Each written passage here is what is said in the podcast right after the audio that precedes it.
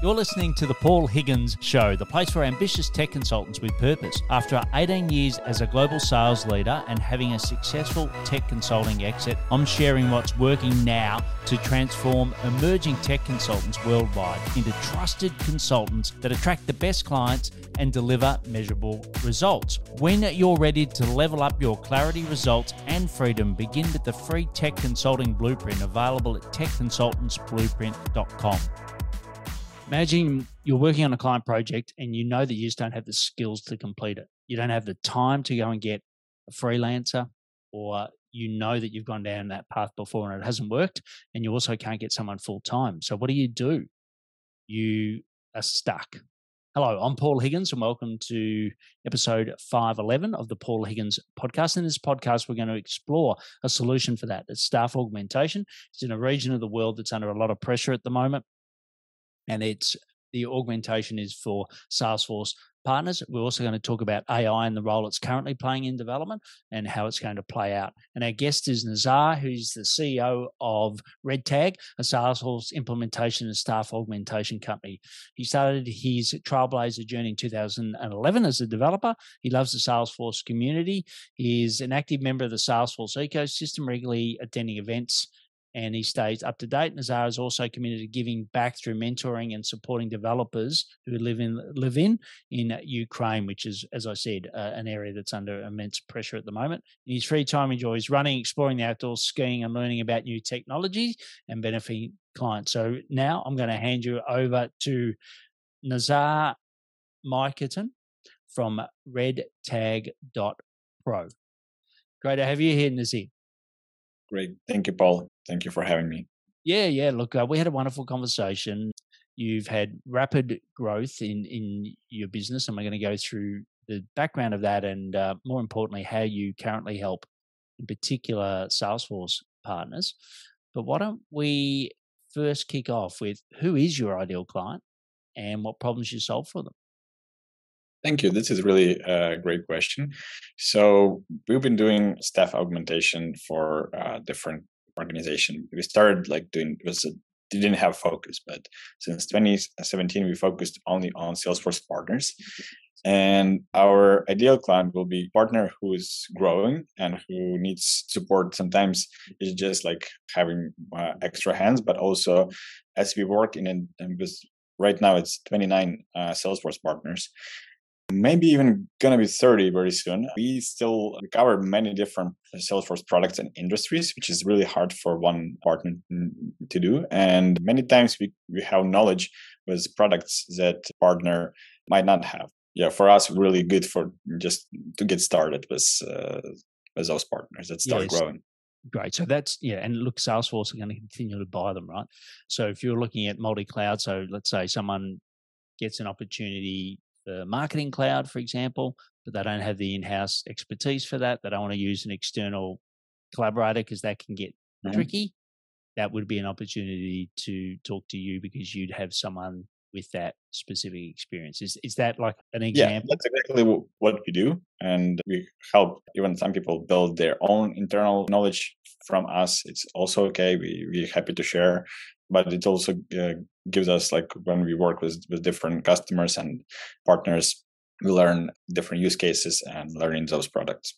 Yeah, great. And look, I know that you've got a really cool way of constantly training your, your teams, which will come up to it. But you know, you might be uh, listening to Nazar and saying, oh, "Look, you know, staff augmentation or you know, having people offshore. I've heard a lot about it. I've heard some good stories. I've heard some not so good stories. You know, I'm, I'm always looking at well, what what regions should I do it in? Uh, so what I'd love to hear from you is first, you know, what regions in the world do you mainly cover? So where are your people from? I think you've got what, you know, up to 130 people. I think the last time we spoke, is is that still around the number? Yeah, this is still around the number, and out like of those 130, 100 are Salesforce experts.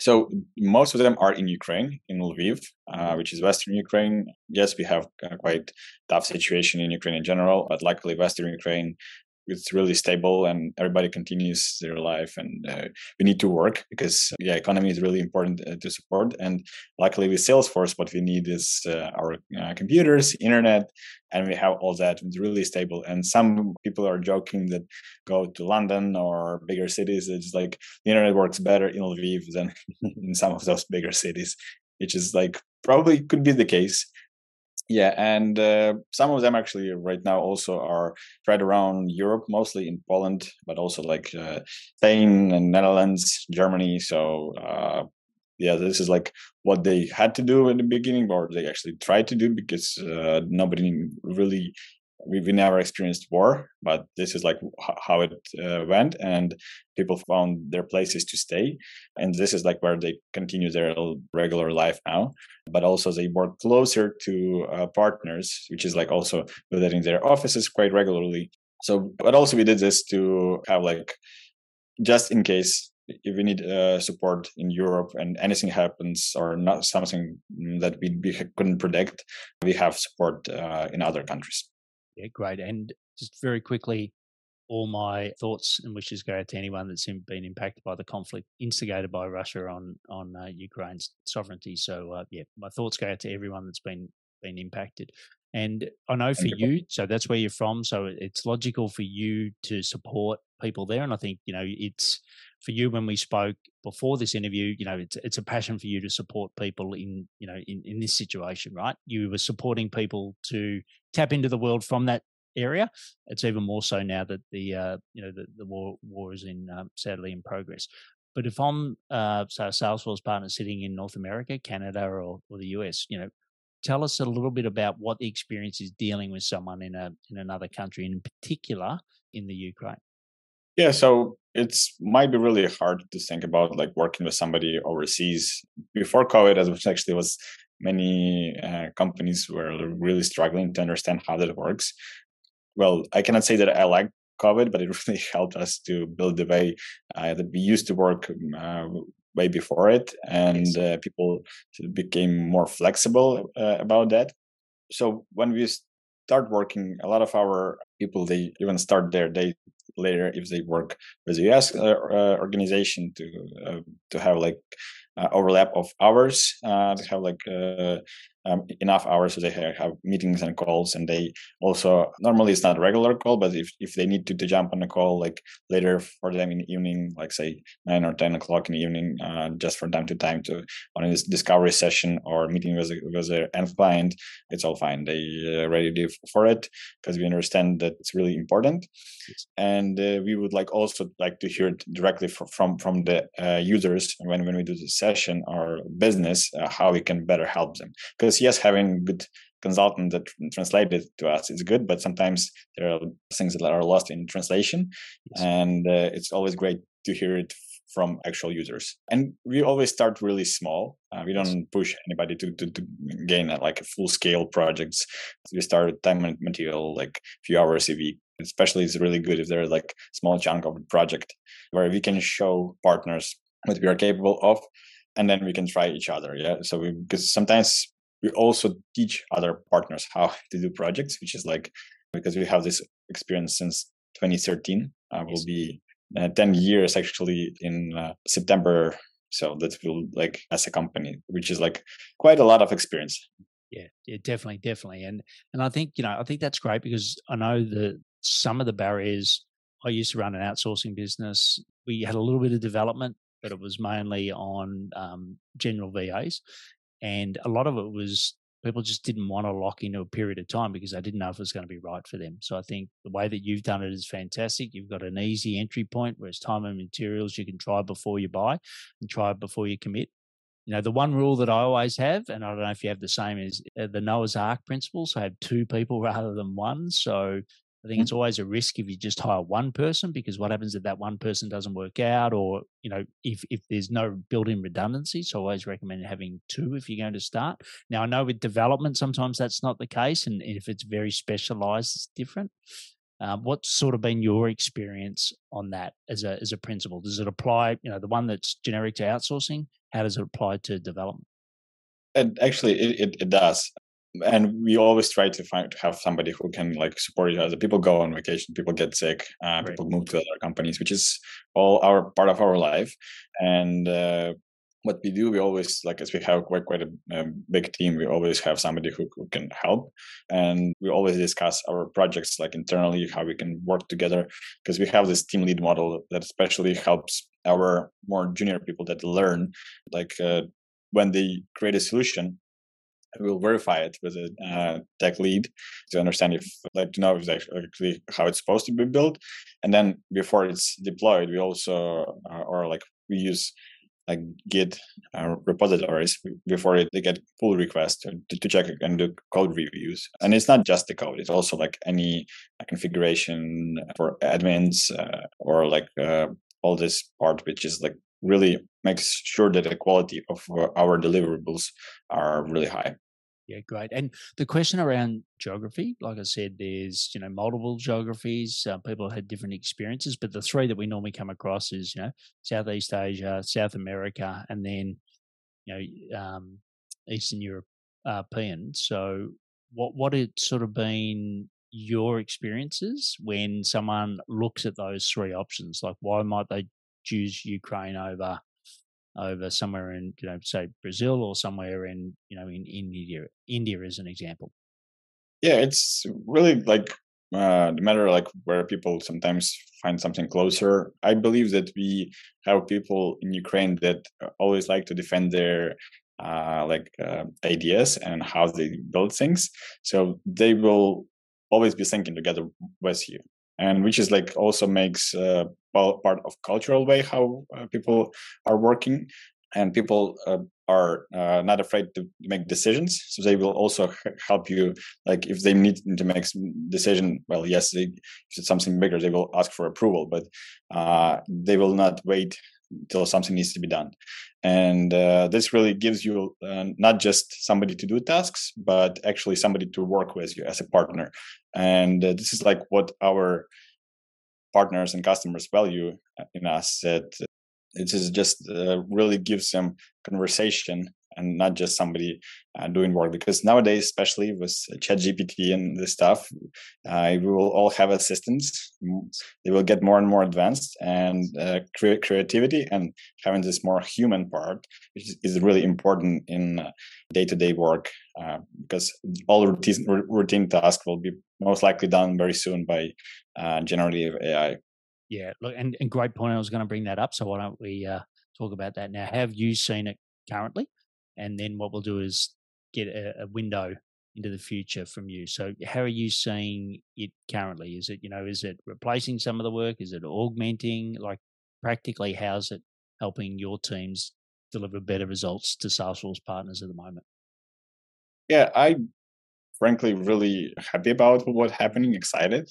And uh, for some people that will not learn how to use it, that will be uh, really tough. But I think about uh, generative AI as another tool. Uh, like for example, we uh, before we, we started calculating, we had Abacus to calculate. Then we had a, a like electronic calculator. Then we got a computer with uh, like Excel spreadsheets. And this is like next level powerful tool that helps us to start working more efficient. And for me, it's really something that I use regularly, can say even daily, just for uh, things that you sometimes don't even think that you, you could even use it that that way and i always like uh, uh, read those articles how people actually think about the ways because i think even openai themselves they not always know uh, that their tool can be applied that way yes. Uh, and uh, i believe that's why mm, people really need to start like learning how to uh, use it and uh, eliminate like or remove that part from uh, like how often or like they do those routine tasks and better spend that time on creativity or with your family or anything other that uh, can make your life better and easier yeah, and, and you know, there's some thoughts out. You know, it was like you said when computers came in. Sadly, I'm old enough to know that you know when we went from you know manual spreadsheets to to uh, Excel, and it, it certainly.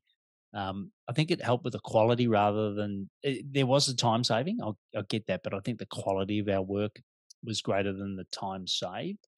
What's been your experience so far with the augmentation of AI? Is it you know more quality, more time? Yeah, tell us what you're seeing with your developers at the moment. So what we see is actually you still cannot remove that person, and it's really uh, like human between AI and like the result. It's it's just like what it can do. It can create a draft, and that draft can be used by you. You can prove it, or you can like change like everything in there. And it's sometimes it feels like you. It's really important how you write those prompts, and if those prompts are wrong or not good enough, it will not understand you. Let's say.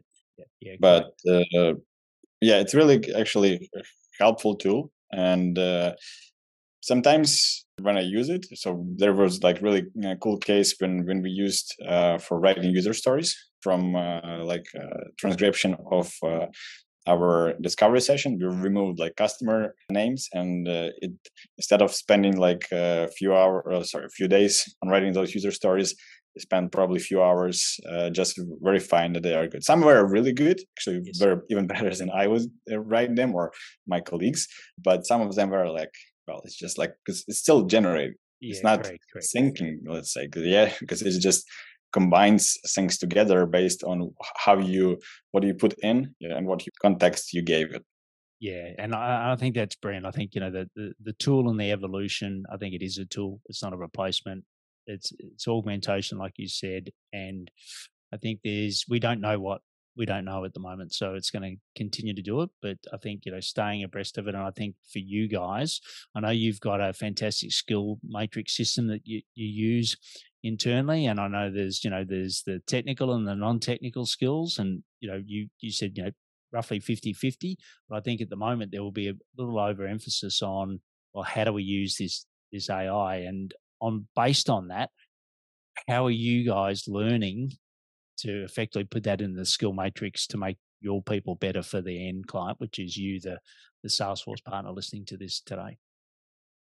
Yeah so well, we created our work on competency metrics started like basically when we understood that we need something to have like a rules within our organization to measure where people are yes. but when we started measuring we understood okay we need to give our people something to learn from yes. uh, and this is was like the moment uh, when we started also well we are salesforce uh, partner and we, we, know how to build things really well.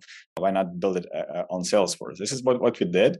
And now what, what we have is really a uh, tool for our people that they can uh, go inside like they can log in for their profile and they can see their goals for for, for this year. They they know what they're aiming for and they also can play with it. They can when they change if for example they are currently working as a developer but they want to become a consultant because they feel like uh, doing this. And this is like where uh, they see their gaps like what they need to work on. So it's when they to become consultant. And uh, we started with the technical skills. That's why more of it is still heavier on the tech side but we always adding like like improving it. Now we're working a lot to, to add uh, soft skills part and if you compare consultant and uh, developer still you mo- will have, need to have good soft skills as a developer but you, you will be using them a lot more as a consultant. So which means that you it's more required uh, for, for you and your work. Yeah. Brilliant brilliant. That's that's great. And you know for for you are you going to predominantly stay within the one geography which is ukraine or you got um, plans to also have people you know else in other parts of the world? No, actually, we were quite global. I would say, well, maybe global is yeah, that's like too uh, loud to say because uh, right now we are mostly still in the US. This is where I currently am in Chicago. It's actually live view behind me that you you, you can yes. see. But we are also like uh, growing with bringing people over work uh, on site. Some projects require that, that because you, they just like demanded by government or client that you need to be on site because of restriction uh, and uh, data. Uh, some projects don't. Then you can have flexible, and it's also cheaper if you don't bring people over to the US. But it's also like not just about price; it's also about the unique knowledge that we have and it's really uh, required. And uh, what we really like, and that's why I actually uh, hated COVID because we couldn't travel and uh, couldn't go for kickoffs with, with our partners. Because it's really a lot easier when you work with somebody. If you could spend like a week even together, make it so much better.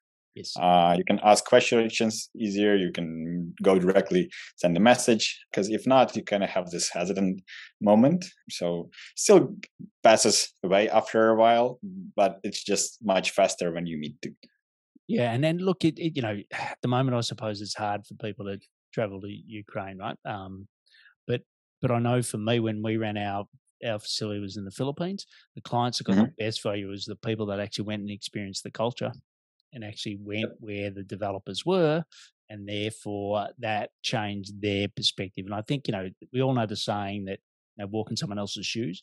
I think sometimes it's really good to go to their environment rather than get them to go to your environment. So you know i know at the moment that's difficult but times will change and you'll also have people in different locations where people uh, do that but i always recommend uh, doing that. So, um, you know, just as a quick update, it's episode 511, and we're talking to Nazar Mikatin. And uh, you definitely have to uh, look at the spelling of that because it's a little different to how I just pronounced it.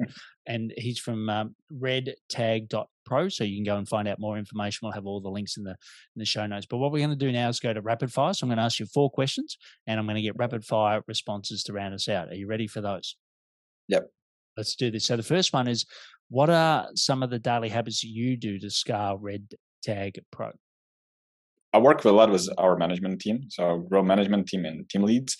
It's really people who, who can be in charge uh, when there is nobody else to approve it or like to take uh, action. So you need, need, need people have all the time on site and uh, training. So, so, using our Red Tag Academy to uh, train uh, new talents uh, because this is like finding Salesforce talent is really hard. So what, what we do, we, we uh, teach them ourselves. Yeah, great. And, and and just quickly on that, I think what I'm also realizing is that you know if you're even a, a, a consultant, so you don't have a large Salesforce practice, you can still augment your skills and your training in and help with flexible capability with working with someone like Nazar and and his uh, red, right. Pro business as well. The next question is where do you go to learn to find out more about scaling the business? To figure out the next scaling of the business, I always uh, like visiting different events, going to community events or uh, Salesforce events or non uh, Salesforce events. Just also a lot of reading articles uh, like Harvard Business Review or other uh, good business articles helps me to understand and talking to other uh, companies and partners. Also makes me inspired what what they did and uh, think of uh, ways how we could, we could do it. Just actually sharing this always that conversation like oh we, we did this like oh cool maybe we can try it like you know? Uh, this is like experience yeah that's really helps to, to grow. Yeah brilliant and uh, next one is what's one wish we could grant you? Well i would really be glad to have more like work on strategic uh, things, uh, but sometimes uh, have to be pulled into operational part, and really depends like on uh, like uh, the crisis part of like sometimes we, we go through it. Actually, last year for many companies it was quite hard, but yeah, what I really w- would wish is actually my my type of character is actually going after something new, and this is like what makes me inspired and uh, things like GPT and other stuff. I always like really uh, excited about those things and started learning about them and also really happy when we, we uh, get opportunity to work on the projects like that so i'm also so as i have a, a, developer background i always like some from time to time i take part not not really doing development but actually understanding what, what people do there and how those they use those tools yeah brilliant well uh, I know you've you know been in, like you said, this business since 2017. You've been in the ecosystem for Salesforce since uh, 2013. But what have you learned during that period that you wish you had have known earlier?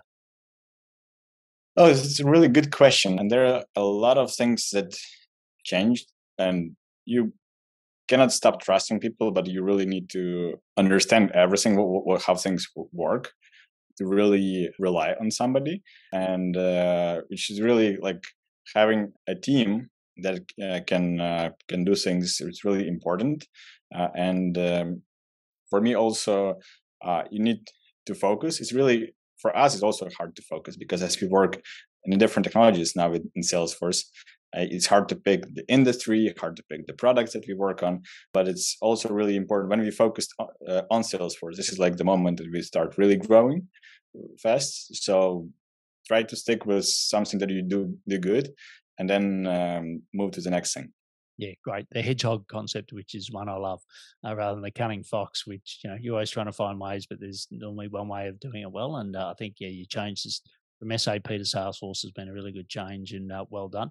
So uh, we'll have all the links in the show notes. Uh, but Nazar, thanks a lot for uh, coming on and sharing your experience, and also once again, all my thoughts and uh, prayers go out to everyone in Ukraine um, that is uh, yeah been completely disrupted by something that never needed to happen. So um, yeah, thanks for coming. Thank you, today. Paul. Thank you for all the support and yeah, thank you for having me that was a great interview with Nazar, and I really like the fact that you know he's now got hundred people dedicated. I love the fact that he starts with time and materials first, so you can try before you buy. And I also love the fact that he's got that skill academy, the Red Tag Skill Academy, and also the skill matrix, where he's really developing his people, not just the hard, the soft. And obviously, you can hear that he's passionate about new things, AI, and you know that that's going to be uh, going right through his business. Uh, what you like to share on LinkedIn and mention Nazar, the link is in the show notes. Also, if you've got other peers that are looking for people at the moment, you know they're desperate for people, please give redtag.pro a try. So send it to them. Also, check out our solo shows. And I'll see you next time on the Paul Higgins podcast for more quick and simple ways to grow your tech consulting business and live more of the life that you want right now.